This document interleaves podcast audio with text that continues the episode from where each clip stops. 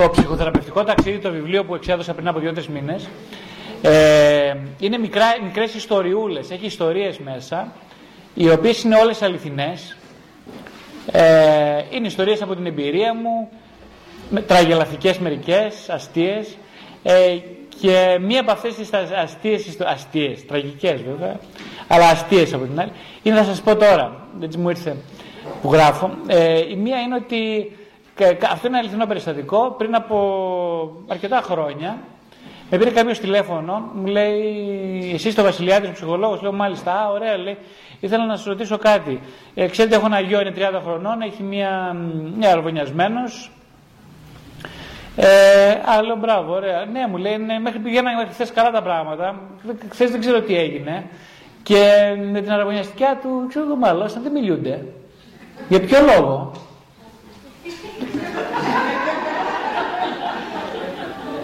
Λέω δεν ξέρω.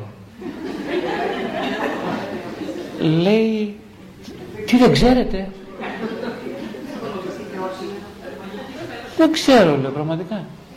Λέει, και πώς δεν ξέρετε, δεν είστε ψυχολόγος; Λέω, ναι είμαι. Καλά, θα σου δώσω την επίσκεψη. Εντάξει, θα έρθω στο γραφείο σου. Μην κάνεις έτσι τώρα. Σε παρακαλώ, λέγε μου εδώ, εγώ και εγώ με κοιμάνε τα βράδια. Πες μου, γιατί έχει το παιδί και τα χάλασε με τη Μαρία, μου. Λέω πραγματικά, δεν ξέρω να σας πω, συγγνώμη, λέω, κοιτάξτε, ε, θέλετε να έρθει από το γραφείο μου η Μαρία και ο γιος σας κλπ.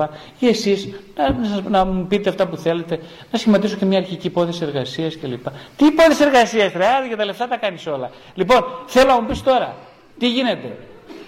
Λέω πραγματικά δεν μπορώ να σας βοηθήσω, λυπάμαι πάρα πολύ. Άντε ρε λέει, Αλμπάνι ψυχολόγος, μου το κλείνει πάνω ε, είχα ένα συνάδελφο δίπλα και άκουγε, είχα βάλει ανοιχτή ακρόαση και άκουγε τη συζήτησή μας.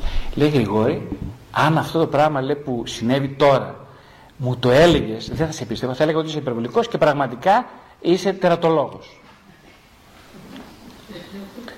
Ε, γιατί το έγραψα στο βιβλίο αυτό το μικρό προσπασματάκι, αυτό το πραγματάκι, για να δείξω κάτι φοβερό που συμβαίνει. Είναι αστείο, γελάσατε. Ξέρετε, οι άνθρωποι έχουμε ψευδεστήσεις, τρέχουμε φοβερές ψευδεστήσεις. Καταρχάς, η συγκεκριμένη ψευδέστηση είναι ότι ψυχολόγοι και medium ανήκουν στην ίδια κατηγορία. Αυτό είναι το, η μία βασική. Η άλλη είναι ότι κάτι που το συναντάω συνέχεια και γράφω στο βιβλίο για αυτό το θέμα είναι ότι ένα, είναι πολύ σοβαρό πρόβλημα των ανθρώπων αυτό. Ότι θέλουν τα πάντα εύκολα. Ζητάνε λύσεις. Από τις ερωτήσεις που μου κάνει το κοινό, από τις ερωτήσεις που μου κάνει ο θεραπευόμενος μόλις μπει μέσα στο γραφείο μου, καταλαβαίνω την πρόθεσή του να δουλέψει σοβαρά με τον εαυτό του. Χρειάζομαι ακριβώς πέντε λεπτά με το ρολόι για να καταλάβω αν αυτόν μπορώ να τον βοηθήσω αν θα δουλέψει μαζί μου έξι μήνες, σε ένα χρόνο, δύο χρόνια, τρία χρόνια ή θα φύγει στη δεύτερη συνεδρία. Θα μου πεις τι είσαι, medium; Όχι, δεν είμαι medium. Απλά η εμπειρία με έχει βοηθήσει να αναγνωρίζω κάποιες κατηγορίες ανθρώπων μέσα από τις ερωτήσεις που κάνουν. Είναι φοβερά σημαντικό οι ερωτήσεις που κάνουμε όχι στο ψυχολόγο, όχι στο γείτονα, όχι στη γυναίκα, στον εαυτό μας.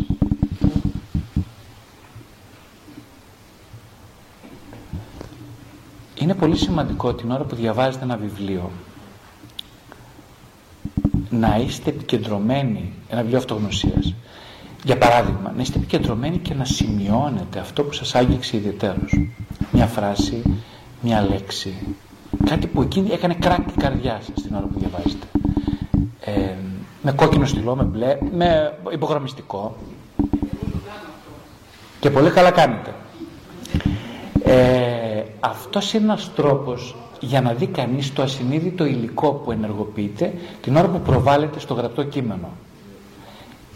Η γνώση όπως λένε οι σοφοί υπάρχει ήδη μέσα μας σε όλο το μεγαλείο, σε όλη την πληρότητα.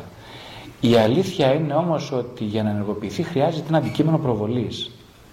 Μια ταινία που σε συγκλώνησε, ένα θεατρικό έργο, ένας πίνακας, μια φράση ενός βιβλίου, είναι αντικείμενα προβολής. Δεν πρέπει να παραμείνουν αναξιοποιητά. Οι άνθρωποι θέλουν τα εύκολα. Θέλουν πολλά δίνοντας πολύ λίγα. Δεν πρόκειται αυτό να συμβεί ποτέ. Δεν είναι νόμος της φύσης. Δεν το, δεν το επιτρέπει η φύση της ψυχής. Για να πλησιάσεις λοιπόν στη σκιά πρέπει να το θέλεις πάρα πολύ. Θα, θα συναντήσεις πάρα πολλούς ληστριγόνες, πολλά εμπόδια τέρατα στο δρόμο προς το σπήλαιο αυτό. Η μάσκα, το να φορέσεις μια μάσκα δεν είναι απλό. Θα μου πεις, γιατί δεν είναι απλό; Σιγά το πράγμα. Να πάρω μια μάσκα, τη φοράω. Εγώ δούλεψα 10 χρόνια φορώντας μάσκες. Εξάντλησα ένα τεράστιο ε, βεστιάριο από μάσκες. Είδα φρικτές πλευρές του εαυτού. Τι αποκόμισα από αυτή την εμπειρία. Ε, μπράβο. Από αυτό που λέει ο Όσκαρ Βάιλτ. Ο Όσκαρ Βάιλτ λέει λοιπόν κάτι φοβερά σοφό. Κάτι καταπληκτικά έξυπνο. Ο Όσκαρ Βάιλτ ήταν ένας άνθρωπος, όπως και πολλοί άνθρωποι σαν τον Όσκαρ Βάιλτ, ο οποίος είχε τεράστιο ενεργειακό δυναμικό. Και ξέρετε τι γίνεται τώρα. Κάποιος άνθρωπος που έχει τεράστιο ενεργειακό δυναμικό έχει μόνο μία επιλογή. Να το ανακαλύψει και να το αξιοποιήσει. Δεν του επιτρέπει η ψυχή του να κάνει διαφορετικά. Μπορεί να περάσει μέσα από φοβερά βάσανα κατά τη διάρκεια αυτής της επεξεργασίας. Όμως δεν έχει άλλη επιλογή. Κάποιος είπε ότι η επιλογή ας πούμε ενός ελεύθερου ανθρώπου είναι μόνο μία. Δεν υπάρχει δίλημα. Σε ένα συνείδητο επίπεδο λοιπόν δεν υπάρχει δίλημα. Για μένα δεν υπήρξε ποτέ δίλημα. Ήμουν σίγουρος ότι θα σπάσω τα μούτρα μου 100 φορές. Τα έσπασα 101. Όμως δεν υπήρχε άλλη προϋπόθεση. Έπρεπε να με ανακαλύψω. Πρέπει να με ανακαλύψω. Οι άνθρωποι νομίζουμε ότι διατηρώντας την ασφάλεια του εγώ και της προσωπικότητας θα πάμε κάπου.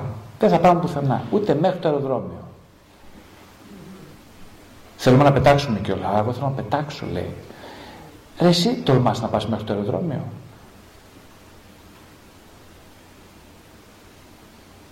Μέχρι το αεροδρόμιο. Ε, θα το σκεφτώ σε μια άλλη ζωή ίσως. Είναι η σωστή απάντηση.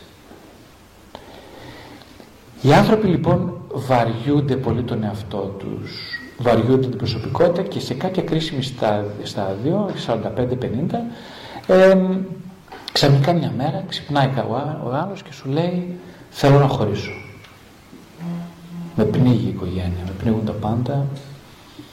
Έχει βρει ήδη μια καβάντζα, ερωτική συντροφική και θα χωρίσω γιατί με πνίγουν τα πάντα, λέει. Ένας άλλος έκανε μια δουλειά, ήταν πολύ καλός αυτή τη δουλειά, ζωγράφιζε ας πούμε φρύδια ε, σε, πώς το λες, σε, σε εξώφυλλα, stars, τα έφτιαχνε τα φρύδια σου. Έκανε, το έκανε τέλεια, δούλευε 30 χρόνια σε αυτό και κάποια στιγμή κάποιος, ένα πολύ καλός άνθρωπος, ήρεμος και όλα αυτά, φτάνει στα 50 του και κάποια στιγμή τραβάει μια βρισιά πετάει κάτω το, το υλικό που έχει στα χέρια του και παρετείται. Από πού και τι γίνεται; Αυτό συμβαίνει στο δεύτερο μισό της ζωής. Οι άνθρωποι λοιπόν είναι σαν να έχουν ένα ενεργειακό υλικό, το οποίο είναι αναξιοποιητό. Δεν έχουν πάρει χαμπάρι για αυτό το υλικό και κάποια στιγμή πρέπει να τα πετάξουν όλα. Η ασφάλεια που τους δίνει η οικονομική και οι άλλοι δεν τους αρκεί. Γιατί δεν τους αρκεί; Γιατί οι άνθρωποι έχουν ένα σκοπό να ολοκληρωθούν ως όντα. Δεν θέλουν ούτε να περνάνε καλά, ε, η ψυχή δεν θέλει να περνάει καλά. Η προσωπικότητα, έτσι, ε, θέλει να περνάει καλά. Δηλαδή, θα τη βγάλουμε και σήμερα, με το δάνειο, ε, θα τη βγάλουμε και σήμερα και βλέπουμε από αύριο. Μωρέ, εντάξει, θα μας δανείσουν, θα, θα, δούμε, θα τα βολέψουμε τώρα. Εντάξει, περάσαμε, τη βγάλαμε καθαρή σήμερα. Έτσι λειτουργεί η προσωπικότητα. Η ψυχή δεν λειτουργεί με τέτοιους όρους. Δεν σέβεται αυτές τις προτεραιότητες. Σου λέω, εγώ θα τα ανατινάξω όλα για να με βρω. Γιατί τόσο γκαίλα να με βρω ας πούμε; Γιατί τόσο γιατί; Γιατί αυτός είναι ο στόχος της ζωής. Ο σκοπός της ζωής είναι ένας. Να δω ποιος είμαι. Όχι για να δω. Για να με αξιοποιήσω. Για να βρω το χρυσάφι και να το ξοδέψω. Όχι να το σπαταλήσω. Οι άπειροι άνθρωποι λοιπόν που βαριούνται, είπαν η κοιλιά τους, είπαν στο γιατρό ή κάνουν εγχειρήσει, έχουν βαρεθεί εδώ και πολλά χρόνια τον εαυτό τους. Χρειάζονται μια ανατροπή. Η ανατροπή τους δίνεται μέσα από ένα σύμπτωμα. Κάποιοι από αυτούς έρχονται στην ψυχοθεραπεία. Ε, κάποιοι από αυτούς συνεχίζουν την ψυχοθεραπεία. Κάποιοι από αυτούς ολοκληρώνουν την ψυχοθεραπεία. Οι λίγοι.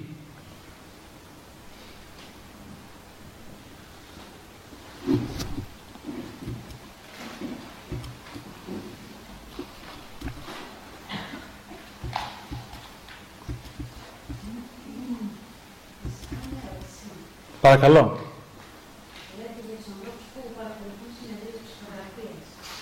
Ναι.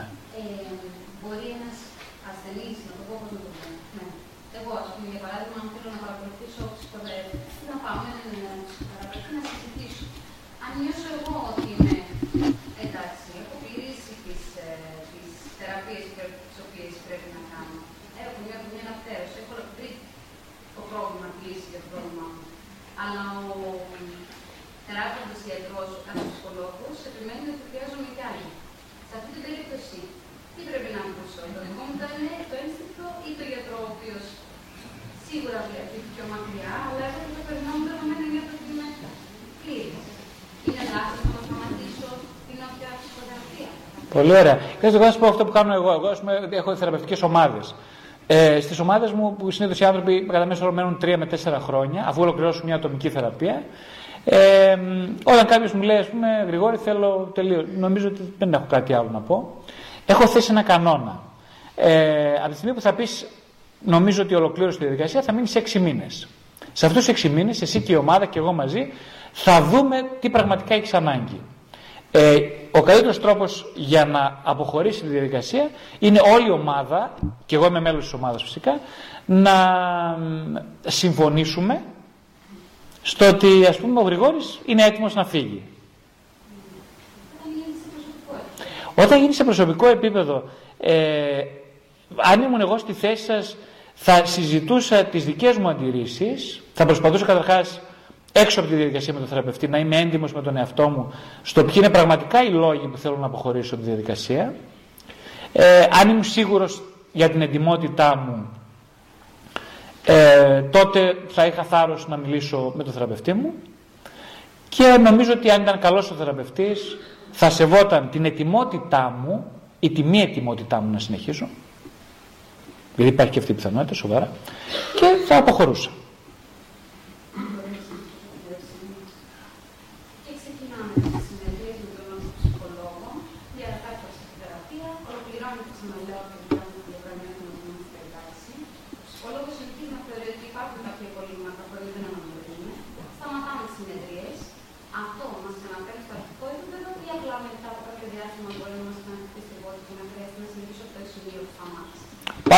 Το δεύτερο είναι το σωστό, ότι σε πάρα πολλές περιπτώσεις ένας άνθρωπος που.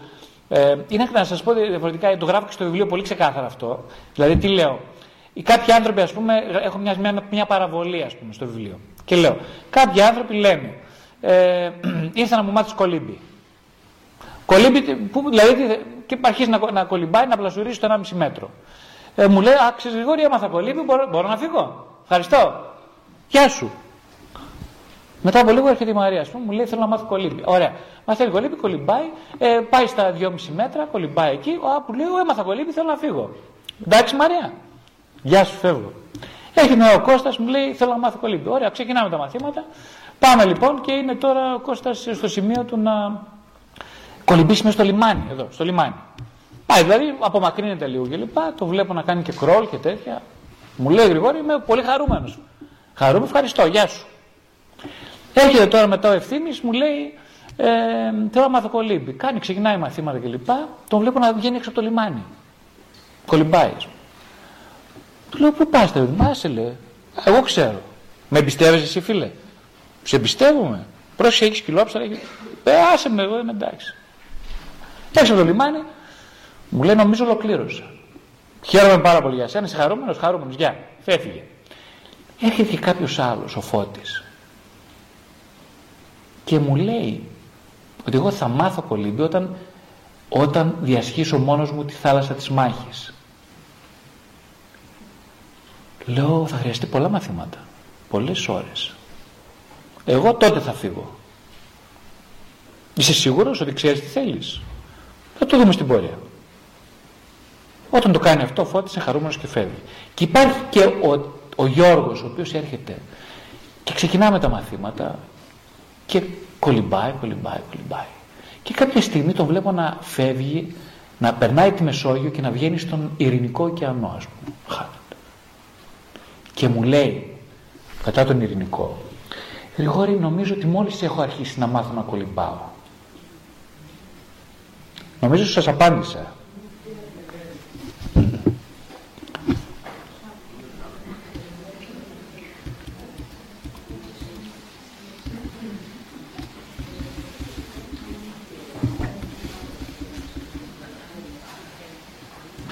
Λοιπόν, γιατί αρκείσαι τελικά στα λίγα; Το πρόβλημα λοιπόν των ε, πολλών ανθρώπων είναι ότι αρκούνται στα πολύ λίγα.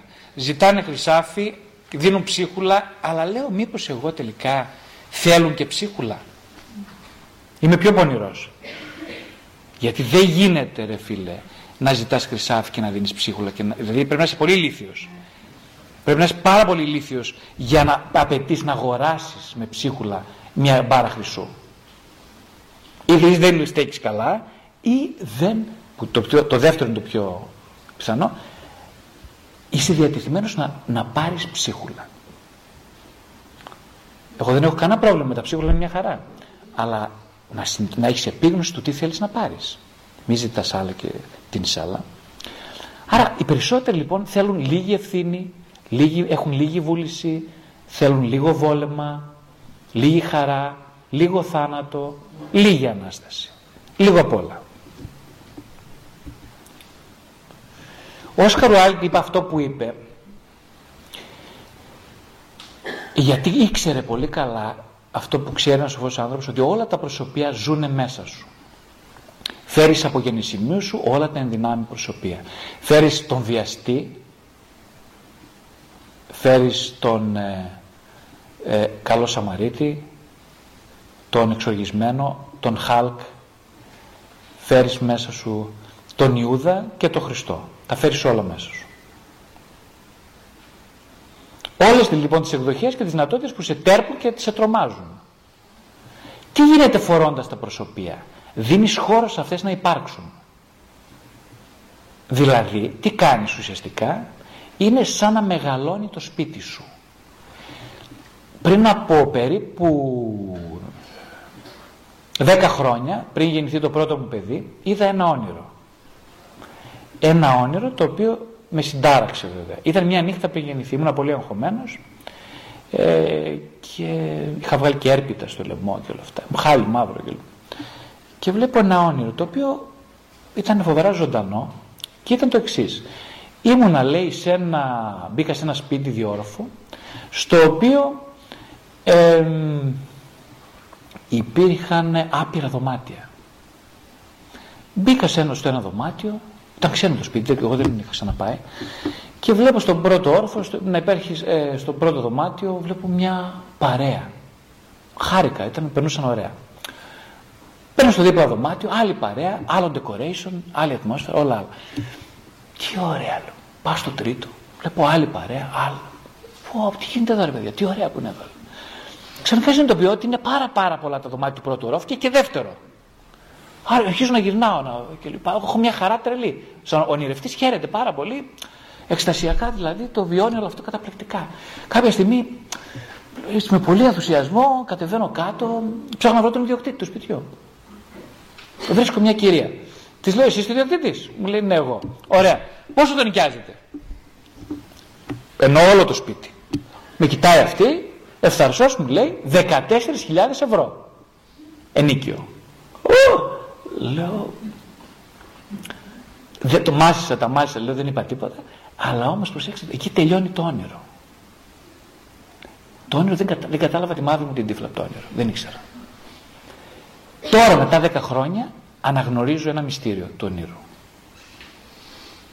Στο όνειρο αυτό ε, εκφράζει, ενσαρκώνει την ανάγκη της ανθρώπινης ψυχής να διερευνήσει το σπίτι. Το σπίτι είναι ε, οι δυνατότητες, οι ενδοψυχικές δυνατότητες του ανθρώπου. Ε, κάθε άνθρωπος, ο συγκεκριμένος εγώ τουλάχιστον, είχα την ανάγκη, ήμουν σε ένα, ε, σε ένα, ε, μπροστά σε ένα φόβο. Η γέννηση του πρώτου μου παιδιού, ε, του, του πρώτου μου παιδιού θα δημιουργούσε μία συνθήκη ανατροπής τεραστίων διαστάσεων. Ε, εγώ ήμουν έντρομος μπροστά σε αυτό το ενδεχόμενο. Ήρθε όμως τότε κάποιος με στο όνειρο και μου είπε το εξής που δεν το κατάλαβα, αλλά η χαρά που ένιωθα ήταν ενδεικτική του τι συνέβαινε. Μου είπε λοιπόν ότι εσύ φίλε μπορείς να νοικιάσεις ένα τεράστιο σπίτι. Όμως θα χρειαστεί να πληρώσεις πολλά λεφτά γι' αυτό.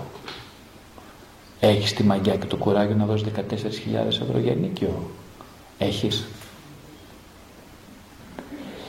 Η αλήθεια είναι ότι πριν κλείσει το όνειρο, στην ερώτηση αυτή τρόμαξε με το ποσό, όμως κάποια φωνή μέσα μου μου είπε θα τα βρεις τα λεφτά. Συνέχισε τη διαπραγμάτευση. Πιστεύω λοιπόν ότι στο πρώτο μισό της ζωής ο άνθρωπος έχει ανάγκη να χτίσει ένα δυνατό εγώ ακριβώς για να το αφοπλίσει όταν έρθει η ώρα να απεγκλωβιστεί από αυτή την προσωπικότητα. Ε, όταν έρθει λοιπόν η ώρα τότε θα πρέπει να, να αρχίσει να ασχολείται με το πιο ιερό κομμάτι του εαυτού έτσι που είναι η σκιά. Δηλαδή με ένα δυναμικό που χρειάζεται να αναπτυχθεί πάση θυσία. Αν θέλει να εξερευνήσει τα δωμάτια του σπιτιού του. Προσέξτε το ενδιαφέρον στο όνειρο είναι ότι το σπίτι ούτε ήταν δικό μου ούτε θα γινόταν ποτέ δικό μου. Τι μου λέει αυτό σήμερα; Ο ιδιοκτήτης δεν ήμουνα εγώ. Βλέπετε τη γλώσσα που χρησιμοποιώ. Η γλώσσα τα λέει όλα. Το εγώ δεν είναι ποτέ ιδιοκτήτης. Είναι πάντα ένικος. Άλλος είναι ο ιδιοκτήτης. Υπάρχει όμως κάποιος ο ιδιοκτήτης ποιος είναι ο ιδιοκτήτης ρωτάτε δεν ξέρω ξέρω όμως ότι ένα κομμάτι του προσωπικού μου εγώ είχε τον φόβο και ταυτόχρονα τη διάθεση να δώσει πολλά λεφτά για, όχι για να βρει τον ιδιοκτήτη τότε αλλά για να νοικιάσει από τον ιδιοκτήτη το συγκεκριμένο χώρο άρα ο στόχος ένας βασικός στόχος της ζωής είναι να, να αναρωτηθούμε πόσο διάθεση επενδυτική έχουμε να ανακαλύψουμε και να ζήσουμε τις διαστάσεις του εαυτού. Είναι ένα πολύ δύσκολο ερώτημα για να απαντηθεί στον καθένα μας. Ε, τότε μέσα από το όνειρο δεν, το, δεν ανακάλυψα, ε, ανακάλυψα το φόβο και την αισιοδοξία γιατί μέσα, ε, όταν ξύπνησα, μου έλεγε κάποιος ότι κάτσε ρε φίλε, 14.000 ευρώ, πού θα τα βρεις τρελός; Δεν υπάρχει περίπτωση να βρεις να νοικιάζει 14.000 ευρώ. Προσέχει κι όμως, τώρα ανακαλύπτω σιγά σιγά ότι υπάρχουν, τα λεφτά υπάρχουν. Σα γνωστή αυτή η φράση. Φυσικά, γι' αυτό το είπα. Τα λεφτά όντως υπάρχουν όμως. Αρκεί κάποιος να αναγνωρίσει το πουγγί που τα κρύβει. Γι' αυτό σήμερα μιλάμε για τη σκιά.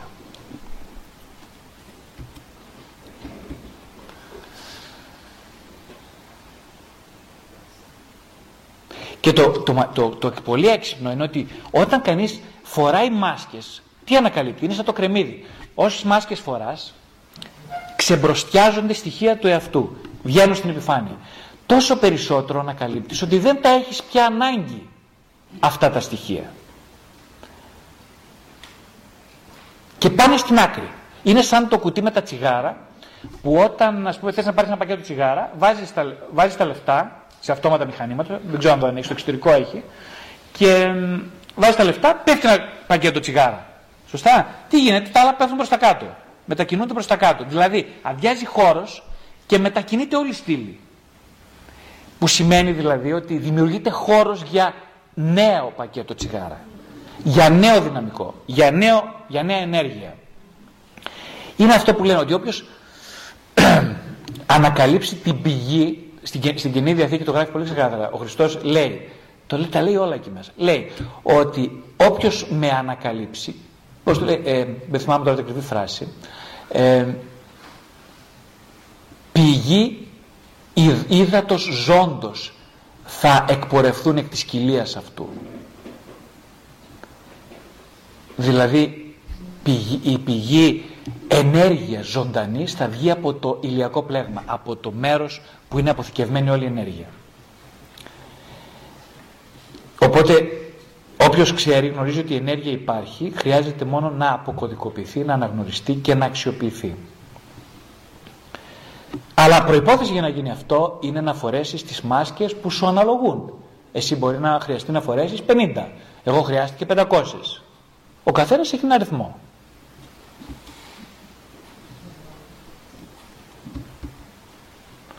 Εκείνο τελικά δηλαδή που κατατρέχει τους ανθρώπους στη που τους, ε, τους δυσκολεύει, δεν είναι η ζωή που ζούνε, αλλά η ζωή που δεν έζησαν.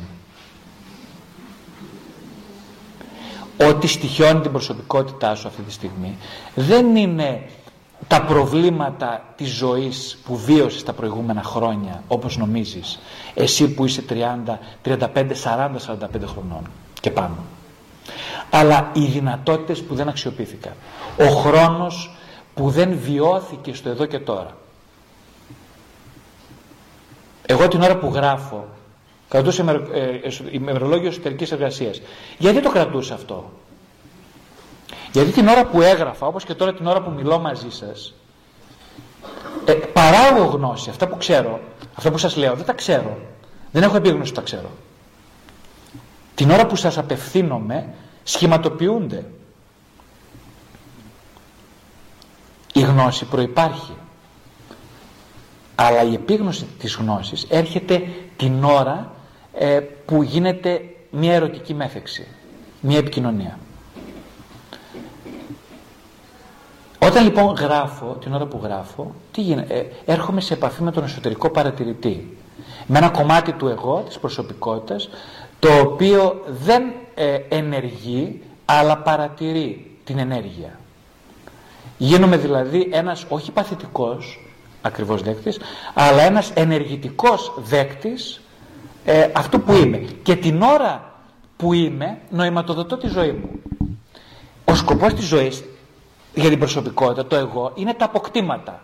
Λέει, θα βγάλω τόσα λεφτά, θα έχω τόσες εμπειρίες, είμαι ευτυχισμένος, είμαι επιτυχημένος. Δεν ισχύει αυτό για την ψυχή. Η ψυχή δεν θέλει πρώτα απ' όλα να είναι ευτυχισμένη, ούτε καρφάκι δεν της καίγεται. Θέλει να είναι ολοκληρωμένη. Βασικό στοιχείο της ολοκλήρωσης είναι του είμαι, είμαι. Όταν γράφω είμαι. Τώρα όταν σας μιλάω εγώ είμαι. Δεν με ενδιαφέρει αν τα βρίσκεται ενδιαφέροντα αυτά που λέω κατά 95%. Γιατί εγώ είμαι. Εγώ υπάρχω αυτή τη στιγμή. Δεν μπορεί να μου αφαιρέσει κανένας τη χαρά ότι αυτή τη στιγμή είμαι μαζί σας εδώ. Αν όλοι μου πείτε ότι όλα αυτά που λες είναι απόλυτα νιαρά, σε βαρεθήκαμε, λίγο θα με επηρεάσει. Θα επηρεάσει τη χαρά μου. Γιατί, γιατί είμαι. Δεν μιλάω για να πετύχω κάτι. Δεν ξέρω αν καταλαβαίνετε τι, λέω. Όταν κάνει έρωτα κάποιος, ε, αν έχει μια πολύ απολαυστική ερωτική εμπειρία, δεν πρέπει να του δώσει κανείς βραβείο μετά. Α, τι, δέκα σου βάζω. Ήσουν πολύ καλό. Μπράβο, συγχαρητήρια. Πέρασε καλά, παιδί μου. Α, ήμουν πάρα πολύ ευτυχής που είχαμε. Τι, τι ζητάς βαθμολογία τώρα; Ξέρετε, οι άνθρωποι, εδώ είναι ένα σοβαρό πρόβλημα. Ξεφεύγουμε ζητώντας βαθμολογία. Δηλαδή αντί να δούμε πώς θα είμαι σήμερα. Εγώ λέω είμαι καλός, τα είπα καλά, σου έκανα καλά σεξ, ε, δεν ξέρω, τα ήμουν, τα, τι, τι βαθμό μου βάζεις; Πάει, το χάσαμε όλο το παιχνίδι, έφυγαν όλα, τελείωσε. Έχασα το νόημα της ζωής, αυτό ήταν. Τη δουλειά που κάνω δεν την έκανα επειδή πληρώνομαι μόνος. Την κάνω γιατί εγώ είμαι ευτυχισμένος. Την ώρα που δουλεύω με κάποιους συγκεκριμένους ανθρώπους, εγώ είμαι πανευτυχής. Αν μπορούσα να του θα ήθελα να τους πληρώσω λεφτά. Δηλαδή, αν, είχα το, αν γινότανε, θέλω να βγάλω λεφτά να τους δώσω. Μερικά με μερικούς ανθρώπους, ναι. Αυτό σημαίνει είμαι. Τι μπράβο και τέτοια. Εγώ παίρνω ενέργεια τρελή με τους ανθρώπους αυτούς. Ε, οπότε ό,τι κάνω το κάνω για να είμαι. Αυτό είναι ευτυχία. Ευδαιμονία δεν είναι να βγάλω λεφτά. Καλά είναι και τα λεφτά. Καλά είναι και οι εμπειρίες. Αλλά οι εμπειρίες είναι ένα πρόσχημα. Είναι ένα έναυσμα για να έρθω σε επαφή με το εγώ είμαι. Δεν είναι από μόνοι δεν έχουν κανένα νόημα. Δεν γύρισε όλο τον κόσμο. Κάποτε γυρνούσα τον κόσμο όλο. Το γύρισε ανάποδα, ας πούμε. Τι κατάλαβα, τίποτα. Γιατί δεν ήμουν. Τώρα που δεν γυρνάω πουθενά, είμαι σπίτι μου συνέχεια. Αλλά τώρα είμαι ευτυχής γιατί είμαι.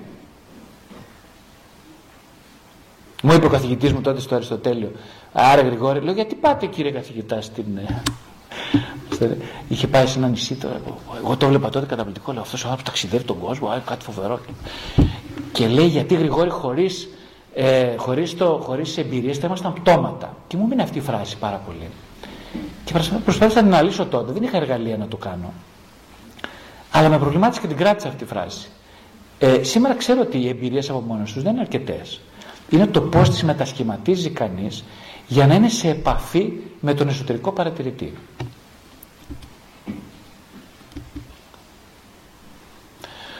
Σας είπα πριν για τον ε, ολατρεύουμε τους ήρωες. Η αλήθεια είναι ότι αν δεν γίνεις ο ήρωας ο οποίος λατρεύεις θα σου λείπει κάτι.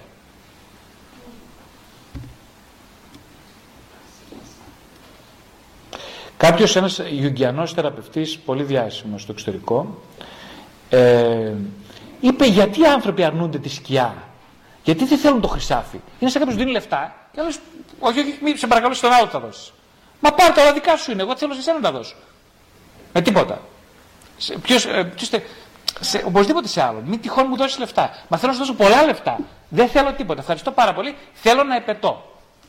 Θα είμαι επέτη στον δρόμο σε μια γωνιά και θα μου ρίχνουν πενταροδεκάρε. Αυτό είναι το νόημα για μένα. Εκεί. Και παναλογία γιατί, γιατί οι άνθρωποι θέλουν τόσα λίγα ενώ μπορούν τόσα πολλά; Α πούμε, παράδειγμα, εμένα, πόσοι άνθρωποι που ολοκληρώνουν τη θεραπεία μου λένε συνέχεια ε, χωρίς εσένα δεν θα μπορούσα εγώ να είχα φτάσει σε αυτό το αποτέλεσμα ή χωρίς εσένα δεν θα μπορούσα εγώ να νιώσω έτσι. Με θεοποιούν, με εξειδανικεύουν τους θεραπευτές. Αντί να αναγνωρίσουν τη δική τους συμβολή στο θετικό αποτέλεσμα, η είναι τεραστίων διαστάσεων. Εγώ με το 3%, το 1, το 0,1. Όλο το άλλο είναι δικό τους. Αλλά δεν θέλουν να το δεχτούν. Τρομάζουν απίστευτα στο γεγονός ότι όλο αυτό το αποτέλεσμα το οφείλουν αποκλειστικά και μόνο στη δική τους βούληση. Λέει ο Τζακ Σάνφορντ, ο Θεός αγαπάει τη σκιά σας περισσότερο από ό,τι αγαπά το εγώ σας. Τι εννοεί; Εννοεί ότι ο Θεός αγαπάει περισσότερο το ενεργειακό δυναμικό που κρύβεται εσείς παρά αυτό που επιλέξατε σήμερα να φανερώνετε. Αγαπάει όχι την καλότητά σας, όχι την επιτυχία σας, όχι τα αποκτήματά σας, όχι τις ποιότητές σας, αλλά ό,τι βρίσκεται πιο κοντά στον πυρήνα και τη γνησιότητά σας. Δηλαδή στην αυθεντικότητά σας. Αυτό αγαπάει ο Θεός, τίποτα άλλο. Δεν είσαι τίποτα περισσότερο από το φαρισαϊσμό. Φαρισαϊσμός είναι του να έχεις χρυσάφι στο διαμερισμά σου και να ζητιανεύεις στο δρόμο.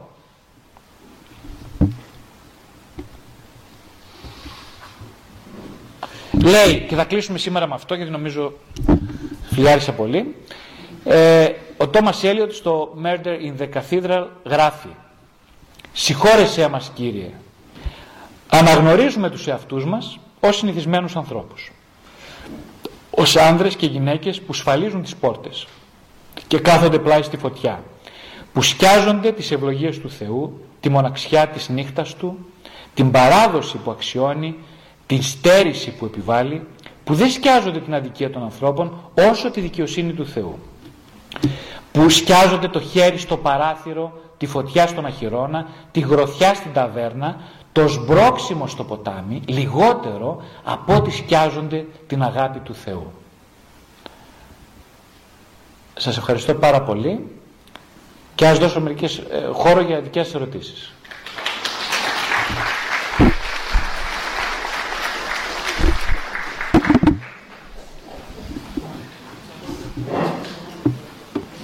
Μία, μία, σιγά, σιγά. σιγά. Σας ευχαριστώ πολύ που θα μου κάνετε μόνο δύο. Λοιπόν, ε, η πρώτη ερώτηση είναι η εξής. Δεν ξέρω μέσα από το σύστημα δεν ξέρω αν μέσα από το σύστημα θεραπεία που με αυτό που ασχολείται και έχετε αν πιστεύετε στην μετασάρκωση. Θα σας πω γιατί σας ρωτάω. Σας ρωτάω για τον λόγο του ότι ε, βλέπουμε καθημερινά γύρω μας και σίγουρα εσείς πολύ περισσότερο από εμάς, ότι σαν να έχουν οι άνθρωποι κάποια στιγμή, δηλαδή σαν η ψυχή να έχει κάποια στιγμή για το αν θα δεχτεί όλο το βάρος, όλο αυτό το βάρος, για να εκπληρώσει το σκοπό τη. Δεν, δεν κατάλαβα, συγγνώμη τελευταίο. Ε, φαίνεται στην πορεία των ανθρώπων γύρω μας ότι ενώ όλοι οι άνθρωποι, όλοι έχουμε σαν σκοπό της ζωής μας να βρούμε την ψυχή μας και τη σκιά μας, κάποιοι είναι περισσότερο πρόθυμοι να το κάνουν και κάποιοι όχι. Μάλιστα, το κατάλαβα. Αυτό το βάρος. Αυτό το βάρος. Πιστεύετε ότι υπάρχει ένα timing στην πορεία της ανθρώπινης ψυχής; Τι, τι μπορεί να το καθορίζει αυτό το πράγμα; Το ποια στιγμή είναι έτοιμος ένας άνθρωπος να το ψάξει αυτό και να βρει την ενέργεια. Η σωστή απάντηση στην ερώτηση αυτή είναι δεν ξέρω. Αλλά κάτι λίγο έτσι, κάτι πιο προσωπικό είναι ότι δεν πιστεύω στην, ε, στη μετεσάρκωση επειδή έχω, πιστεύω στο, στο χριστιανικό αξιακό σύστημα και στην ορθόδοξη πνευματικότητα. Ε, οπότε δεν πιστεύω εξ ορισμού αυτή την, ε, την εσάρκωση.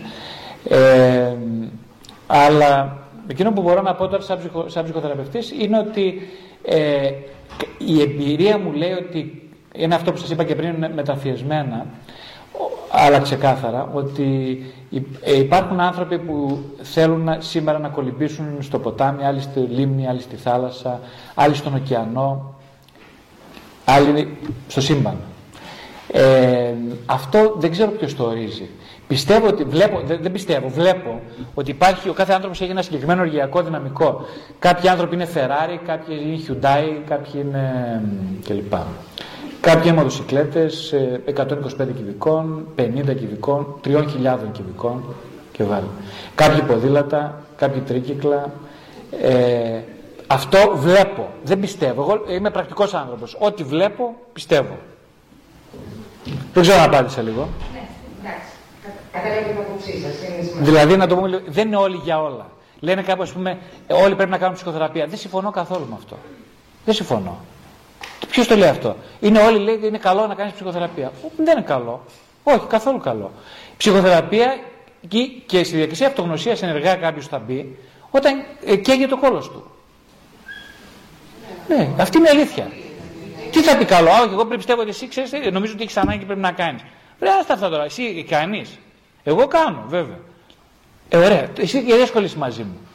Εγώ δεν θέλω να σωθώ. Ναι, ναι, είναι πολύ ναι, δηλαδή ε, τα πράγματα είναι, λίγο απλά, είναι πολύ απλά. Ε, με μαθηματική ακρίβεια, είτε σήμερα, είτε αύριο, είτε μεθαύριο, εσύ που έχεις το δυναμικό θα το αξιοποιήσεις. Και αυτό δεν υπόσχει, είναι δέσμευση. Να σας κάνω μια δεύτερη ερώτηση; Ναι. Λοιπόν, ε, ήταν στο σημείο που λέγατε για τα βάρη που δίνουμε στα παιδιά μας, ενάγνιά μας. Ε, κάνεις παιδιά στα 20 έτσι. Και 25 ακόμα και ίσως και 30. Αλλά έχω πάρει την περίπτωση που κάνεις παιδιά πολύ μικρός, που βέβαια δεν έχεις καμία επαφή με όλο αυτό το δυναμικό και όλο αυτό το πράγμα μέσα σου, οπότε μοιράζει τα φορτώνεις. Εσύ βρίσκει τα κομμάτια σου στην πορεία. Κάνεις 40-45 βρίσκει τα κομμάτια σου. Υπάρχει κάποιος τρόπος γιατί τα παιδιά σου, ε, ειδικά είναι και αγόρια, συγγνώμη, είναι πολύ δύσκολο να συνειδητοποιηθούν. Ε, Βλέπεις όμως τι μπορεί να του έχει περάσει, η ζημιά να τους έχει κάνει, η ζημιά εντό εισαγωγικών. Υπάρχει κάποιος τρόπος να το να κάνεις ανάλυση σε αυτό το πράγμα; Μάλιστα, πολύ ωραία ερώτηση. Πάρα, ευχαριστώ πάρα πολύ για αυτήν την ερώτηση. Θεωρώ πολύ σημαντική. Για, γιατί πρέπει να πω κάτι γι' αυτό. Ε, θα σου πω την προσωπική μου γνώμη τώρα. Έτσι. Είναι τελείως εμπειρική αυτή η άποψη. Δεν είναι, ε, τίποτα που λέω δεν είναι θεωρητικό. Είναι όλα εμπειρικά. Λοιπόν, εκείνο που έχω διαπιστώσει είναι ότι ε, ε, είχα να πω ένα παράδειγμα όμως. Ποιο είναι το παράδειγμα. Ε, πιστεύω ότι, δεν θυμάμαι το παράδειγμα, ίσως μου έρθει κάποια στιγμή. Ε, πιστεύω ότι οι άνθρωποι, λέμε καταρχάς ε, του φόρτου σαβάρι του παιδιού, του έκανα κακό κλπ. Και, και, αυτές είναι αζωμάρες. Με ποια έννοια. Είναι αλήθεια ότι όπως είπα και πριν, ότι φορτώνοντας τη σκιά σου δυσκερεύεις την πορεία σου. Αλλά κοίταξε τι γίνεται. Ε, ο, ο Θεός επειδή είναι πολύ ακριβοδίκαιος και γνώστης, φρόντισε ας πούμε στο Γιάννη να δώσει μια πολύ δύσκολη μητέρα, ένα εξαιρετικά δύσκολο πατέρα, μια εξαιρετικά συζυγική σχέση. Γιατί, γιατί ήξερε στο γυμναστήριο γιατί πάμε; Όσοι πάνε να κάνουν βάρη, γιατί, γιατί τα κάνουν τα βάρη, ξέρετε; Για να κάνουν εμείς. Για να χτίσουν, πώς το λέει, σώμα, δεν λένε; Για γράμμους, μπράβο, για γράμμους. Ε, δεν είναι κανείς μαζοχιστής δηλαδή να πάει πριν ένα κουβαλιέτρο, σηκώνει βάρη 20 και 30 κιλά ε, έτσι για τα καλά καθούμενα. Έχει ένα στόχο, ένα στόχο δεν έχει; Ε; Δηλαδή βλέπει μετά από τα μπράτια στον καθρέφτη και λέει: Ω, τι ωραίο σώμα που έχω, χαλάει τα βάρη που, που σήκωσα. Οπότε στην, στην πραγματικότητα νομίζω ότι οι πολύ δύσκολοι γονείς ε, είναι μια καταπληκτική επένδυση σε χρήμα, σε ενέργεια για τα παιδιά που, τους σηκώσουν, που θα τους σηκώσουν. Ε, κανένα παιδί δεν τυχαίνει, δεν πιστεύω στην τύχη, κανένα παιδί δεν τυχαίνει να έχει κάτι, ένα δύσκολο φόρτο ψυχικό όταν δεν, υπάρχει, δεν υπάρχουν οι ε, μεταβιβαστές, εσωτερικοί μεταβιβαστές για να το αξιοποιήσει ώστε να ενεργοποιηθεί το αληθινό του δυναμικό. Το μεγαλύτερο δώρο της δικής μου εξέλιξης είναι η πολύ δύσκολη παιδική μου ηλικία. Νομίζω απάντησα.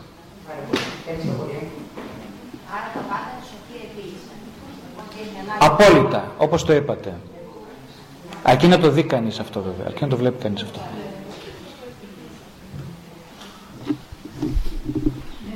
Λίγο δυνατά μιλήστε.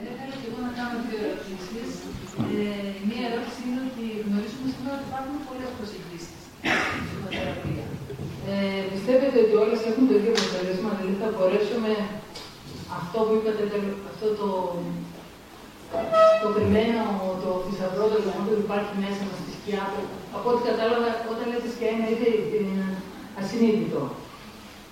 Ε, θα μπορούσαμε με, με, με οποιοδήποτε ε, προσέγγιση τέλος πάντων να φτάσουμε εκεί ή όχι. Ε, και μετά θα σας ευχαριστώ πολύ για την ωραία ερώτηση και αυτή, πολύ πρακτική. Ε, να σας απαντήσω πρακτικά. Η αλήθεια είναι ότι πάλι με την εμπειρία ότι η... από το γραφείο μου πέρασαν μπορεί και κάποιες χιλιάδες άνθρωποι. Αυτό. Λοιπόν, ε, ελάχιστοι μείνανε μαζί μου. Οι υπόλοιποι με απορρίψανε. Ε, τι σημαίνει αυτό; Σημαίνει πρακτικά ότι ο κάθε άνθρωπος έχει μια... Ε, χρειάζεται να βρει τον κατάλληλο βοηθό στην κατάλληλη στιγμή για να τον πάει εκεί που προς το παρόν είναι έτοιμος να πάει. Ε, οι άνθρωποι λένε συνήθως που πολλοί με ρωτάνε για τις ψυχοθεραπείες, ποια είναι η πιο αποτελεσματική ψυχοθεραπεία και αυτά. Τα θεωρώ αειδιαστικές μπουρδες όλα αυτά. Γιατί τα θεωρώ μπουρδες, Γιατί δεν υπάρχουν ψυχοθεραπείες. Υπάρχουν άνθρωποι. Εγώ δεν είμαι συστημικός υπαρξιάτο ψυχοθεραπεία, ψέματα σας είπα. Εγώ είμαι ο Γρηγόρης. Επενδύω στο εργαλείο που λέγεται Γρηγόρης. Δεν επενδύω στην εκπαίδευση μου. Επενδύω στην εμπειρία και στην προσωπική, στην αυτογνωσία στη δική μου. Οπότε, όποιος αν δει το γρηγόρι και πει τον απορρίπτω, σημαίνει απλά ότι η χημεία δεν είναι καλή, δεν θα βοηθηθώ. Ξέρει ασυνείδητα στα πρώτα πέντε λεπτά που θα με δει, αν θα βοηθηθεί από τον συγκεκριμένο άνθρωπο. Και πολύ καλά κάνει και με απορρίπτει, γιατί αυτός χρειάζεται τη Μαρία. Τη Μαρία πότε θα τη βρει; Θα τη βρει όταν είναι έτοιμος για τη Μαρία. Νομίζω πάλι μου σαφής. Ωραία. Ε, και η δεύτερη ερώτηση είναι ε, να μας πείτε κάτι περισσότερο για τη συμβολοποίηση. Γιατί πραγματικά δεν, δεν κατάλαβα τι, τι περιέχει αυτός ο όρος, δηλαδή τι, τι εννοείται με αυτόν τον όρο. Ότι η συμβολοποίηση, ότι είναι ένα μονοπάτι τέλος πάντων για να, να πορευτούμε μέσα στη σκιά μας. Ε, Α, μάλιστα, ναι, σωστά, καταλαβαίνω τώρα τι λέτε. Ναι, ναι, δεν, ναι. δεν το θα Ναι, ναι, πολύ ωραία. Πολύ... Ε, πολύ ωραία, βέβαια. Ναι. Ε, εννοούσα ότι ε, όταν είπα ότι δεν ανάγκη να σκοτώσω τη μητέρα μου ή εσείς τη δικιά σας για να την ξεπεράσετε, ε, μπορεί να τη σκοτώσετε αν θέλετε, αλλά πώς; Ας πούμε, εγώ σκότωσα τη μητέρα μου χορεύοντας. Σε μια τελετουργική πράξη χορού, πήρα ένα μαχαίρι και της έκοψε το κεφάλι, για παράδειγμα. Εκείνη τη στιγμή ήμουν ο δολοφόνος. Όπως το είμαι, το είπα προηγουμένως. Ε, για, υπάρχει ένα βασικό αξίωμα που λέει ότι για την ψυχή, δηλαδή για το ασυνείδητο, δεν, υπάρχουν, δεν υπάρχει διαχωρισμός, δεν μπορεί να διαχωρίσει το ασυνείδητο ανάμεσα στη συμβολική πράξη και την ρεαλιστική, την πραγματική.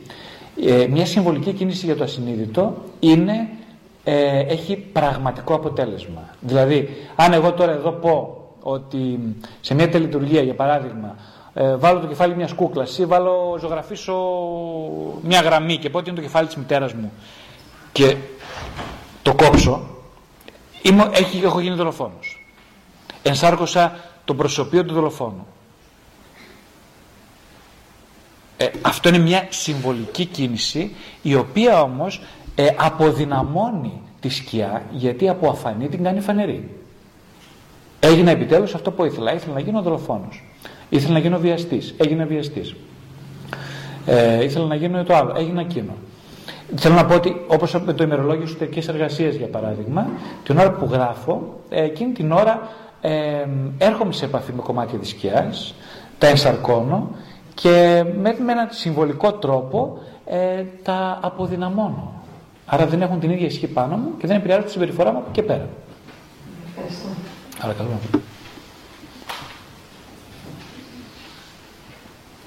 Είναι και η κυρία σηκώνει χέρι. Ε, ακούμε αρκετά συχνά όταν κάποιος θέλει να ίσως να μειώσει κάποιον, να πει λέει αυτός έχει πρόβλημα υπαρξιακό. Δεν έχει λύσει το υπαρξιακό του. Αυτό τι θέλει να πει, είναι το εγώ που δεν ε, είναι η σκιά του εαυτού μας που δεν έχουμε βγάλει, τι ακριβώς εννοούν, γιατί το ακούω αρκετά συχνά, ε, ίσως σαν να, να θέλουν να κατηγορήσουν κάποιον ότι... Ναι, όχι, είναι. Ε, κοιτάξτε, ε, όταν τα υπαρξιακά ζητήματα νομίζω συγκεκριμένα είναι το ζήτημα της μοναξιάς, ε, το βασικό πρόβλημα του θανάτου, ναι. ε, του αφανισμού δηλαδή του ανθρώπου. Ε, ποια άλλα νομίζω είναι, που μου διαφεύγουν κάποια. Ε, είναι ε, α, το ζήτημα της ελευθερίας, που είναι τρομακτικό. Όταν κανείς έρχεται με αφορμή κάποιες ε, σχέσεις του, με σχέση με τη σύντροφό του, με το, τη δουλειά του, με την ε, ηλικία του, σε επαφή με ένα από αυτά τα ζητήματα, στην πραγματικότητα έχετε αντιμέτωπος με τις εκκρεμότητες του απέναντί τους. Δηλαδή χρειάζεται δύο λόγια να τα διευθετήσει.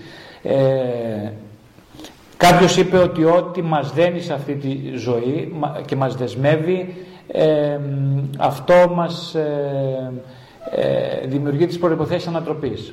Αυτό που είπαμε σήμερα. Όταν δηλαδή κάποιος ε, φτάσει σε μια ηλικία όπως είπαμε, ε, ας πούμε μετά τα 45 για παράδειγμα, έτσι σχηματικά, ε, δεν τον απασχολεί πια το παρελθόν, δηλαδή το, νοηματοδοτεί το μέλλον, γι' αυτό τον απασχολεί ο θάνατος. Δηλαδή ε, στην πραγματικότητα ένα παιδί, ένας έφηβος, ένας νέος άνθρωπος ασχολείται με το παρελθόν γιατί εκείνη η δυναμική της ενέργειας που έχει, έχει χτίσει. Όμως ένας που φτάσει στα 45 πρέπει και αν δεν γίνεται αυτό σημαίνει είναι ένα σημάδι ψυχικής ανοριμότητας, να αρχίζει να ασχολείται με το μέλλον. Γιατί με το μέλλον, όχι για, να, για θανατολογία, αλλά γιατί όπως κάποιος πολύ γνωστός θεραπευτής, ο Ήρβιν Γιάλο μου είχε πει στα βιβλία του γράφει, ότι βλέποντας το θάνατο στην πραγματικότητα, το, τη μόνη ε, λύση στη ζωή μας, τη μόνη ασφάλεια, ε, αρχίζουμε να διευθετούμε αναγκαστικά εκκρεμότητες. Είναι δηλαδή το καλύτερο αλάρμα ε, υπαρξιακές λοιπόν εκκρεμότητες, η οποία είναι μία και μοναδική κατά τη γνώμη μου, είναι το ζήτημα του θανάτου, δεν υπάρχει κάτι, τίποτα περισσότερο από αυτό, ε, διευθετείται όταν κανείς αρχίζει να βλέπει τη ζωή από το μέσο προς το τέλος της και δεν χρησιμοποιεί το παρελθόν σαν πρόσχημα αιμονής στην ψυχική του ανοριμότητα. Κάποιος άλλος;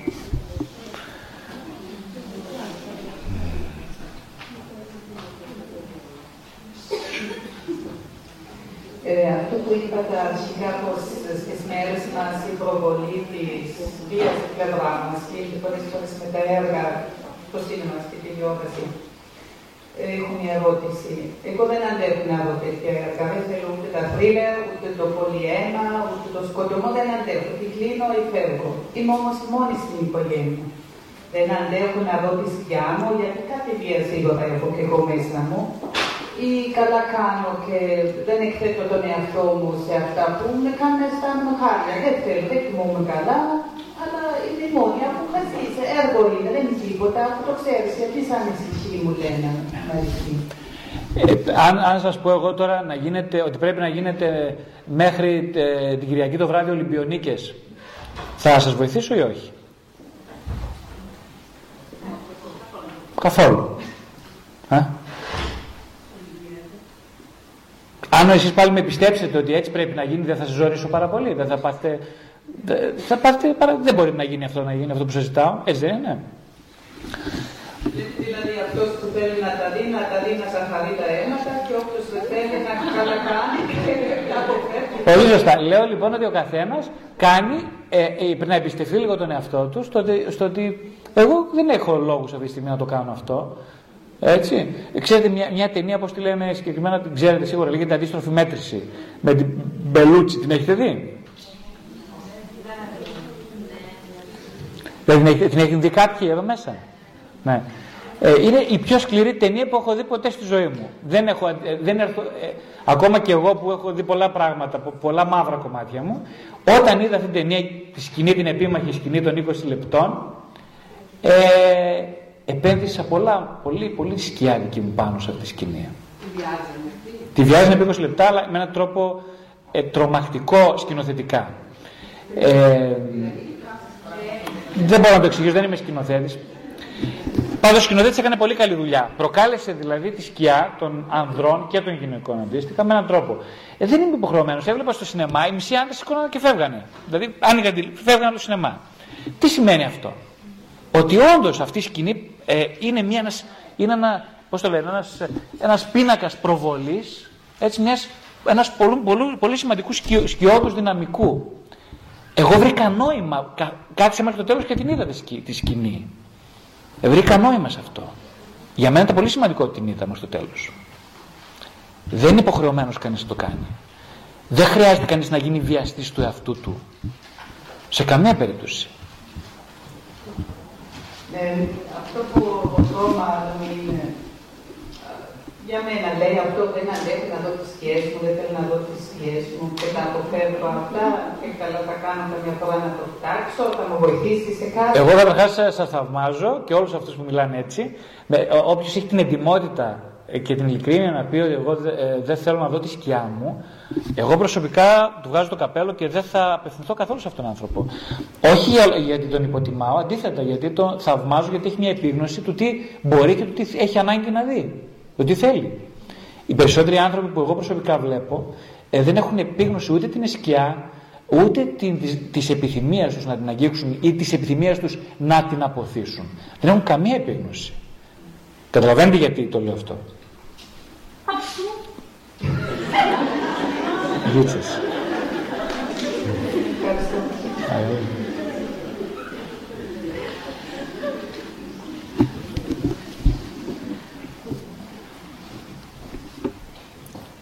Αυτό που λέμε ότι οι γονείς φορτώνουν τις σχέσει στα παιδιά, ε, μπορούμε να πούμε ότι συνήθως οι μητέρες στις χώρες και οι πατεράδες στους γιους ή το αντίθετο. Ε, νομίζω ότι από, από κάθε ρόλος έχει ένα συγκεκριμένο δυναμικό και, από, και, κάθε, και ο αντίθετος ρόλος εμπλέκεται με τον άλλον. Δηλαδή, για παράδειγμα, ε, η σχέση της μητέρας με τον πατέρα και καθρεφτίζει ε, και αντιστοιχεί στο δυναμικό που θα εισπράξουν τα παιδιά στο τέλος ε, από τον κάθε ρόλο. Ένας είναι σίγουρα αυτό που λέτε ότι ένα αγοράκι ε, θα αναπτύξει άλλη δυναμική στη σχέση του με τον πατέρα και άλλη με τη σχέση του με τη μητέρα. Όπως και ένα κοριτσάκι αντίστοιχα. Ε, αλλά και οι δύο ρόλοι είναι κατά τη γνώμη μου εξίσου σημαντικοί στην προσφορά, στο τι μπορούν να δώσουν. Και στα δύο παιδιά, και στο αγόρι και στο κορίτσι. Και άλλη μια ερώτηση. Ε, λένε, είχε πει κάποιος ψυχολόγος, ε, μου είχε πει εμένα για την κόρη που είχε κάποιε φοβίε όταν ήταν μικρή, ότι τα παιδιά πρέπει να, ε, να, να, να τους διαβάζουν πολλά παραμύθια για να ε, ξεπέρνουν τις φοβίες τους. Σε αυτό το τι έχετε πει. Ωραία. Κοιτάξτε, εγώ πιστεύω πάρα πολύ στο παραμύθι. Με την έννοια ότι το, όπως το λέει το παραμύθι, το παραμύθι εκτός από παραμυθία, δηλαδή εκτός από ε, κατευνασμό της ψυχής, προσφέρει, είναι ένα μια εξαιρετική οθόνη προβολών. Το παραμύθι, καταρχάς, η μύθη γενικότερα, είναι ένας, ε, ένα, ένας καμβάς στον οποίο προβάλλονται βασικές πτυχές των όλων των ανθρώπινων αρχετύπων, των αρχετυπικών εικόνων.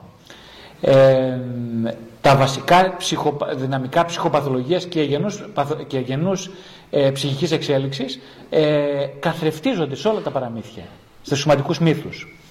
Ε, οπότε στην πραγματικότητα ένα παιδί όταν εμπλέκεται ζωντανά με το παραμύθι ε, είναι σαν να έρχεται σε επαφή με τη σκιά του από μικρό.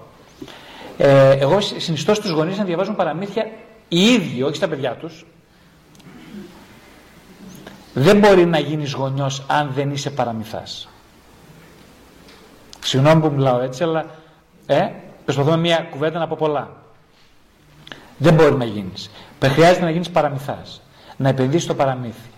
Δηλαδή να, ε, να ελκύεσαι από τη συμβολική δράση των παραμυθιών μέσα σου. Αν συμβεί αυτό, τότε σίγουρα μες στο παραμύθι θα δεις πράγματα για σένα. Και όταν δεις πράγματα για σένα, τότε θα έχεις πολύ μεγάλη επιθυμία να διαβάζεις παραμύθια. Και όταν διαβάζεις παραμύθια, τα παιδιά θα χαίρονται. Πρώτον γιατί τα διαβάζει η μαμά και η μαμά έχει καλή σχέση με την παιδική της ταυτότητα. Γι' αυτό χαίρεται, το διαβάζει παραμύθια. Και δεύτερον γιατί ανοίγει μια πόρτα στο ασυνείδητο του παιδιού. Δεν ξέρω αν απάντησα. Ναι.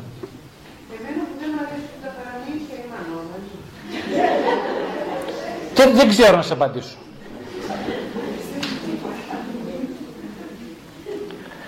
Πραγματικά δεν ξέρω. Ναι. Ήθελα να σας ρωτήσω, είπατε ότι μπορούμε να ξεφορτωθούμε τις σκιές μας ε, όταν ε, φανταστικά νοερά σκεφτούμε στο χαρτί ότι κάνω αυτό, χωρά μνημάτια και κάνω αυτό και ξεφορτωνόμαστε. Γιατί ε, το υποσυνείδητο από ό,τι ξέρω που πούμε το θεωρεί την αλήθεια, δεν χωρίζει την πραγματικότητα από την ε, φαντασία.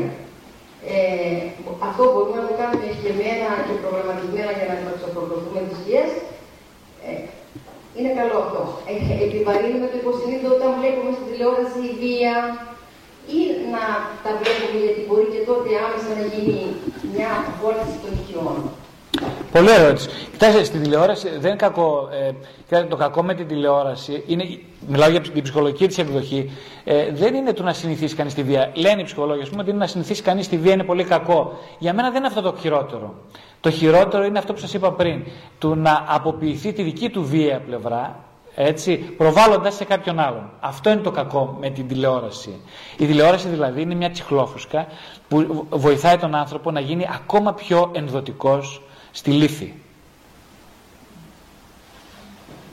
Αυτό είναι τραγικό έγκλημα. Γι' αυτό η τηλεόραση είναι εγκληματική. Γιατί αν ο στόχος της ζωής είναι η αλήθεια, η τηλεόραση την αντιμάχεται με κάθε μέσο. Όχι ότι φταίει η τηλεόραση, με την έννοια ότι εμείς ψάχνουμε αφορμές για να, ε, για να χαθούμε. Ε, και η τηλεόραση είναι μια αφορμή. Πάντως το υποσυνείδητο είναι καλύτερα να βλέπουμε θετικά πράγματα και μια να σκεφτόμαστε θετικά από ότι να το επιβαρύνουμε με αρνητικά. Εγώ, ας πούμε, μια άσκηση που έκανα παλιά, ε, ε, όταν ήμουν στην αυτογνωστική μου δουλειά, ας πούμε, εκείνο που έκανα είναι, ας πούμε, σήμερα είπα θα γίνω κακός σε δύο ανθρώπους. Ε, δεν μπορούσα να είμαι κακός, ήμουν πολύ καλό παιδί, όπως καταλαβαίνετε. Και έπρεπε να γίνω κακός. Και είναι πολύ δύσκολο αυτό τώρα. Πώς θα γίνω κακός; Πω, πω. Δηλαδή θα αρνηθώ στον τάδε που θα μου πει αυτό σήμερα; Πώς θα γίνει; Ήταν άσκηση. Έβαλα άσκηση στον εαυτό μου και θα λέω ότι σήμερα θα γίνω κακός. Θα είμαι κακός επί τρεις ώρες. Όποιος μου ζητήσει θα λέω όχι. Είναι άσκηση, είναι θέατρο αυτό. Θα λέω όχι. Μα τι μάθημα και ξεμά δεν έχει, θα λες όχι.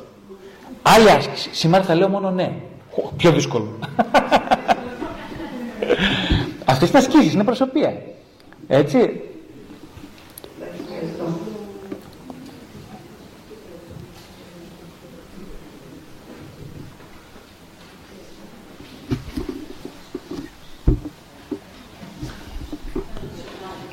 Βεβαίως.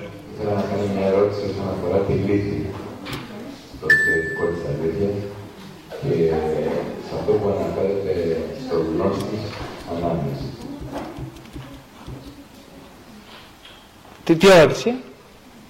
Λέτε ότι για τη λύθη ότι είναι το θεωρητικό της αλήθειας και κάπου αναφέρεται στον Πλάτωνα ότι στο κρατήριο συγκεκριμένα ότι η γνώση είναι η ανάμνηση.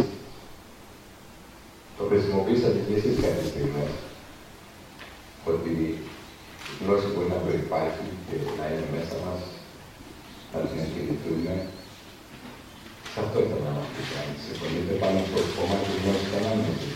Γνώση ανάμνηση είπατε. Ανάμνηση, σωστά. Ε, Αυτό που λέει. Κοιτάξτε, ε, ναι, αν είχαμε χρόνο θα λέγαμε περισσότερα. Δεν, δεν γίνεται να υποθούν όλα τα πράγματα.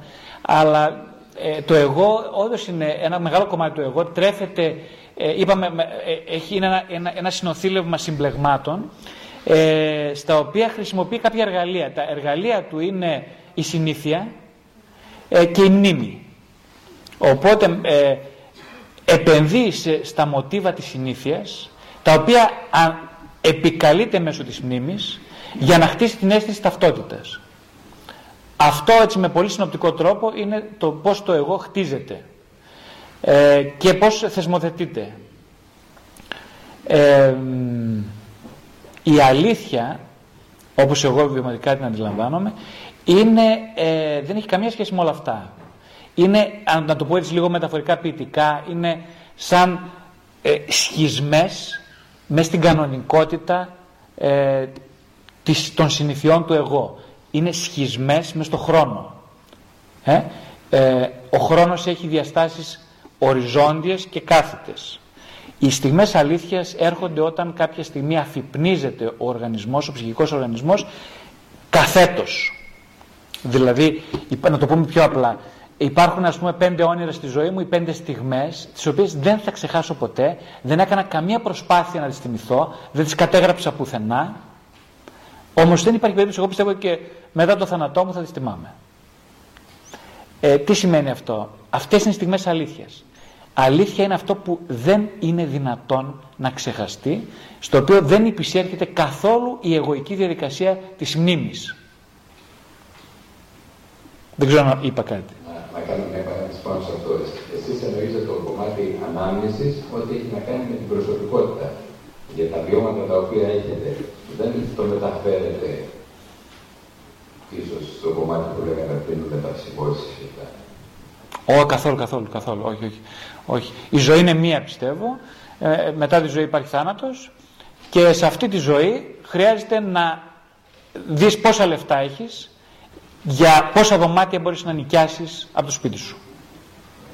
Ε, κάτι τελευταίο, ε, στο πλατωνικό σπήλαιο, ε, χρησιμοποιεί Πλάτων ένα ρήμα τη στιγμή που ο προδεσμευόμενος θέλει να κοιτάξει πρωτοπός, το οποίο είναι το εξέπνες. Θα θέλω να μας πείτε αν πραγματικά στεκόμαστε σε αυτό το ρήμα ή στη διάρκεια της ζωής μας μπορούμε να κοιτάξουμε προς το πώς. Πολύ ωραία. Κοιτάξτε, είναι πολύ σημαντικό αυτό. Ε, το ξαφνικά, έτσι, το ευνηδιαστικό, είναι ο μόνος ένας από, τους λίγο, από τα λίγα εργαλεία που έχει κανείς για να πιάσει αδιάβαστο το εγώ. Το εγώ, όπως είπαμε, είναι μια δομή που βασίζεται στην ασφάλεια, ε, έτσι, στη, στη θεσμοθέτηση. Μια άσκηση, ας πούμε, που ένας μύστης ε, προ, προτείνει να κάνουν οι άνθρωποι στην καθημερινότητά τους είναι να ξαφνιάζουν έξι φορές τη μέρα, ας πούμε, τον εαυτό. Πώς, ας πούμε. Ε, ενώ τώρα εγώ σας μιλώ, χωρίς εσείς να το ξέρετε, ξαφνικά σταματάω να μιλώ και μένω άγαλμα.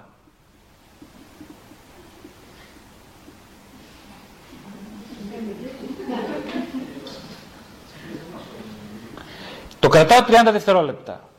Αυτά 30 δευτερόλεπτα εγώ παρατηρώ όλο τον οργανισμό μου, το κάνω scanning για να δω πώς αισθάνεται. Αυτή είναι μια στιγμή ξαφνιάσματος.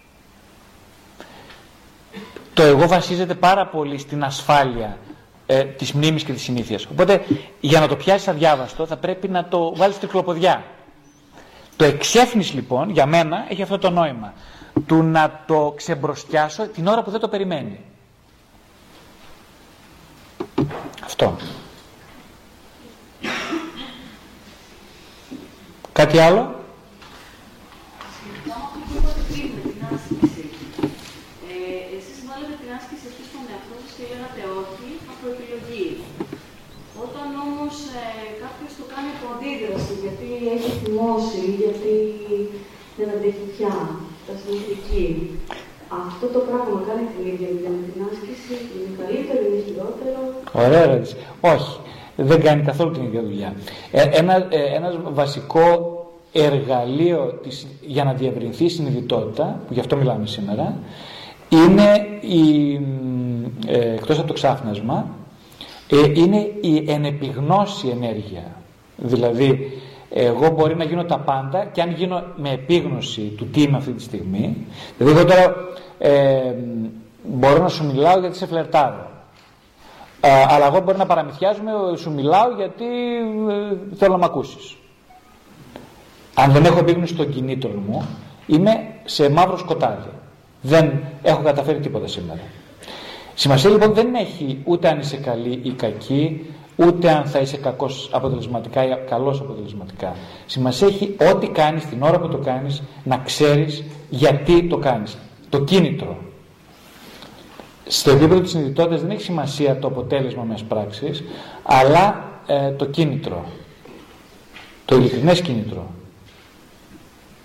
Αυτό το κίνητρο είναι πιο δυνατό, δηλαδή όταν εγώ το κάνω επειδή το Μου σπάσαν τα νεύρα και λέω όχι. Όχι, αυτό έτσι πως το περιγράφετε ακούγεται σαν αδυναμία επιλογών. Δεν μπορώ να κάνω διαφορετικά παρά να σε βρίσω αυτή τη στιγμή. Αυτό δεν έχει καμία, αυτό δεν έχει έλεγχο, έχει απουσία ελέγχου. Η επίγνωση έχει ακριβώς το αντίθετο χαρακτηριστικό. Ε, προϋπάρχει η, ε, σαν δυνατότητα να ελέγξω αυτή τη στιγμή το περιβάλλον μου και ελέγχοντάς το βλέπω ότι διευρύνει τη δυνατότητα του ελέγχου μου στη ζωή μου. Εγώ προσωπικά πώς το έχω νιώσει, δεν το έχω νιώσει σαν αδυναμία το ότι δεν μπορώ να ελέγξω τους άλλους. Απλά ένιωσα ότι I have too much, πώς το λένε τώρα. Ε, έφτασα τα όρια μου και δεν θέλω να σου δώσω. Δηλαδή θα σου πω όχι. Από, από θυμό, ίσω από αντίδραση. Ο θυμός συνήθω. Επίγνωση δηλαδή ότι δεν θέλω να σου δώσω. Θέλω να σου πω όχι, έτσι πια. Ξέρω το νιώθω, το θέλω. Έτσι πως ακού... Αυτό το πράγμα λέω εγώ. Ε, όπως ακούγεται όμως το σημαντικό είναι όχι το τι θα κάνεις όπως είπαμε αλλά αν έχεις την επιλογή να κάνεις και κάτι άλλο. Δηλαδή αν εσύ τώρα, για να το πω ένα παράδειγμα, αν εσύ μπορείς να μου μιλήσεις καλά, ευγενικά, πολύ εύκολο, αλλά προτιμάς να μου είσαι σκληρή μαζί μου, αυτό έχει το χαρακτήρα της ελευθερίας επιλογής. Περισσότεροι άνθρωποι θυμώνουν, την ώρα που θυμώνουν, ε, το θυμώνουν ακριβώς για να χάσουν την επίγνωση. Θυμώνουν δηλαδή για να μην δούνε ποιο είναι το κίνητρο πίσω από το θυμό. Δεν ξέρω αν γίνομαι κατανοητός. Οπότε το, το συμπέρασμα είναι ότι η άσκηση είναι πιο καλύτερη. Όχι, δεν είναι αυτό το συμπέρασμα το δικό μου, αυτό είναι το δικό σας συμπέρασμα. Δεν μπορώ να καταλάβω, μάλλον δεν το συζητάω. Ναι, δεν είναι τόσο εύκολος και εγώ να το εξηγήσω. Απλά ε, αυτό νομίζω ότι ο θυμός, ο συγκεκριμένος θυμός, επειδή τον πιάσει το θυμό, ας πούμε για παράδειγμα, είναι πολύ ξεκάθαρα. Είναι ε, δευτερογενές συνέστημα. Ο σκοπός του θυμού είναι να κρύψει τα πρωτογενή συναισθήματα. Εγώ είμαι δηλαδή είμαι πολύ θλιμμένος, αισθάνομαι αδύναμος και επειδή δεν θέλω να είμαι όλα αυτά, θα θυμώσω τώρα. Εγώ τότε που το είχα πάθει αυτό, το έκανα ε, γιατί ένιωθα ότι δεν με καταλαβαίνανε και το βρήκα ως λύση ότι έτσι θα με καταλάβουν, γιατί δεν έχουν δει ποτέ έτσι, ας πούμε. Ωραία. Ναι, αυτό είναι ένα πείραμα. Μπράβο. Α, ωραία, τότε. Εγώ είμαι έτσι, δηλαδή είχα λίγο ευλογή με τον εαυτό μου, γιατί εγώ είμαι το καλό παιδί, που δεν είναι ναι. Έτσι, έτσι. Είναι πείραμα κι αυτό, ένα πείραμα, ναι. Και εγώ είχα το μάξει λίγο τον εαυτό μου, γιατί λέω πω τι κακιά. Αλλά μου πήγε εκείνη τη στιγμή. Λέω, αφού δεν καταλαβαίνουν αλλιώς, θα γίνει έτσι. Όχι, τέρμα η τελευταία που ξέρετε, τέρμα. Πάντως και από αυτό φαντάζομαι είδατε κάτι, κερδίσατε κάτι. Ναι, μετά το σκέφτηκα. Θέλω να είμαι έτσι. Ναι, μπράβο. Σαν ένα προσωπείο τώρα. Mm. Ακριβώς. Ε, δεν μπορώ να καταλάβω, ας πούμε, αυτό που είπα τώρα με, τη, με το ότι αυτό που είπατε πριν εσείς, προσπαθώ να το συγκρίνω, αν έχει σχέση με το ότι ήξερα ότι έκανα με επίγνωση ή το έκανα γιατί δεν ήθελα να αντιμετωπίσω κάτι άλλο. Ε, εντάξει, δεν έχει σημασία αυτό. Σημασία έχει ότι αν κερδίζεις κάτι από αυτό που γίνεται, έστω και σαν απουσία επιλογής, εσύ μετά κερδίζεις κάτι. Αν αυξά... Δηλαδή, αν διευρύνεται το φάσμα των ρόλων που μπορείς να παίξεις. Τελικά, μήπως θα πρέπει μετά από όλα αυτά να σκεφτόμαστε και αυτά που κάνουμε εν τέλει, γιατί ίσως εκείνο μας να Βεβαίως, αρκεί η συμβουλή μου χωρίς διάθεση επίκρισης. Γιατί εκείνο που με τα χαλάει όλα είναι ότι ο παρατηρητής εμπλέκεται με τον επικριτή. Ο αυτοπαρατηρητής σας μείνει μόνο παρατηρητής. Δηλαδή παρατηρώ όπως εγώ παρατηρώ τώρα ότι εδώ ας πούμε, υπάρχει ένα μπουκάλι νερό, ένα ποτήρι, ένα μικρόφωνο, ένα κομπιούτερ. Δεν επικρίνω τίποτα αυτή τη στιγμή, απλά παρατηρώ. Αυτό σημαίνει παρατηρητής εσωτερικός. Απλά καταγραφέας του τι βλέπω να υπάρχει αυτή τη στιγμή. Τίποτα άλλο. Ναι, ναι, σε εσωτερικό επίπεδο όλα αυτά. Ναι. Γιατί μπορεί να έχεις μια αντίδραση αυθόρμητη ή και να είναι και επίτηδες. Όπως η άσκηση να μην είναι άσκηση, αλλά να βγει γιατί. Δεν έχει σημασία. Δεν έχει σημασία. Μετά παίρνεις το μερολογιό και γράφεις το τι ε, συνέβη εξαιτίας αυτής της αντίδρασης και στον εαυτό και στους άλλους. Αυτό είναι μια άσκηση. Και σαν συμπέρασμα μπορούμε να σκεφτούμε αν μας έκανε καλό το εκεί πώς μπορεί αυτό να μας κάνει καλύτερου. Και μόνο που βάζεις ε, σε λόγια την παρατήρηση και, και μόνο τη στιγμή που γράφεις ας πούμε και συνειδητοποιείς τι έγινε από μόνο του είναι ένα βήμα επίγνωσης. Αυτό δεν, είναι πολύ καλό. Δεν χρειάζεται κάτι άλλο περισσότερο. Δεν χρειάζεται να αλλάξει τίποτα άλλο. Έχετε δηλαδή ακόμα καμία ορίμανση εκείνη τη στιγμή που θα καταλάβουμε αν αυτό που κάναμε ή που δεν κάναμε. Ναι, ακριβώς έτσι, πώς το λέτε. Ε, Μας έκανε καλύτερους ή Πολύ σωστά. Πώς θα αντιδράσουμε ξανά την επόμενη φορά. Πολύ σωστά. Μόνο αυτό χρειάζεται, τίποτα άλλο. Ευχαριστώ πολύ. Παρακαλώ. Ε, με κάνει μια τελευταία ερώτηση. Δύο. Δύο. Εσείς θυμώνετε. Πάρα πολύ. Φοβερά. Ε, μια, ε, μια, για δέκα χρόνια ήμουν μονίμως τυπωμένος. Τώρα πολύ λιγότερο θα έλεγα. Πολύ λιγότερο. Πολύ λιγότερο. Πάρα πολύ λιγότερο.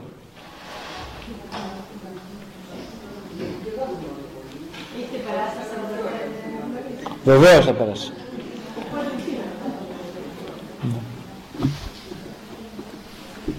Ε, εγώ θέλω να ρωτήσω δύο πράγματα, δύο ερωτήσεις και εγώ. Η πρώτη είναι, υπάρχει κάποιος άνθρωπος που έχει πολύ μικρή σκιά ή καθόλου;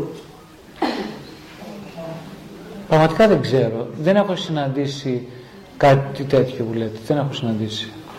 Αλλά αν υπάρχει θα ήθελα να το γνωρίσω. Μετά από πολλή αυτογνωσία που μπορεί να έχει κάνει, πούμε, πολλά χρόνια.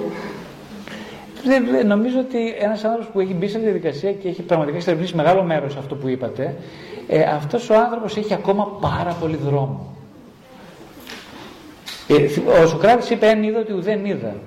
Ε, γιατί τι σημαίνει αυτό; Είναι ένας άνθρωπος ο οποίος ε, είχε, είχε δει πάρα πολλά πράγματα, ε, είχε εντοπίσει πάρα πολλά και ακριβώς γι' αυτό ήξερε ότι μένει πάρα πάρα πολύς δρόμος για να ολοκληρωθεί ως άνθρωπος. Δεν ξέρω αν εσείς... Η άλλη ερώτηση είναι αν μπορούμε να μάθουμε στα παιδιά να διαχειρίζουν τη σκιά τους πριν φτάσουν τα 30, σε πολύ μικρότερη ηλικία και να γνωρίζουν πλέον. Ε, το πρώτο βήμα για να το κάνουμε αυτό είναι να τα κρατήσουμε στο σπίτι μέχρι τα 45 τους χρόνια. για να το μάθουν καλά το μάθημα ε, και μετά μπορούν να φύγουν. Μετά μπορούν να φτιάξουν τη ζωή τους. Αφού θα πεθάνω κι εγώ, ας φτιάξουν τη ζωή τους. Όχι, πλάκα κάνω. Θέλω να πω ε, ότι ε, ναι, μπορείς να βοηθήσεις τα παιδιά να, να, να εκπαιδευτούν στη σκιά τους ε, βλέποντας τη δική σου. Δεν υπάρχει καλύτερος τρόπος. Το modeling είναι ο πιο αποτελεσματικό ε, ε, εργαλείο για να μπορέσει κανείς να δείξει στους άλλους τις σημαίνει διαχείριση σκιάς. Modeling. Ευχαριστώ πολύ. Σας ευχαριστώ πάρα πολύ όλους που ήσασταν εδώ. Ευχαριστώ πολύ.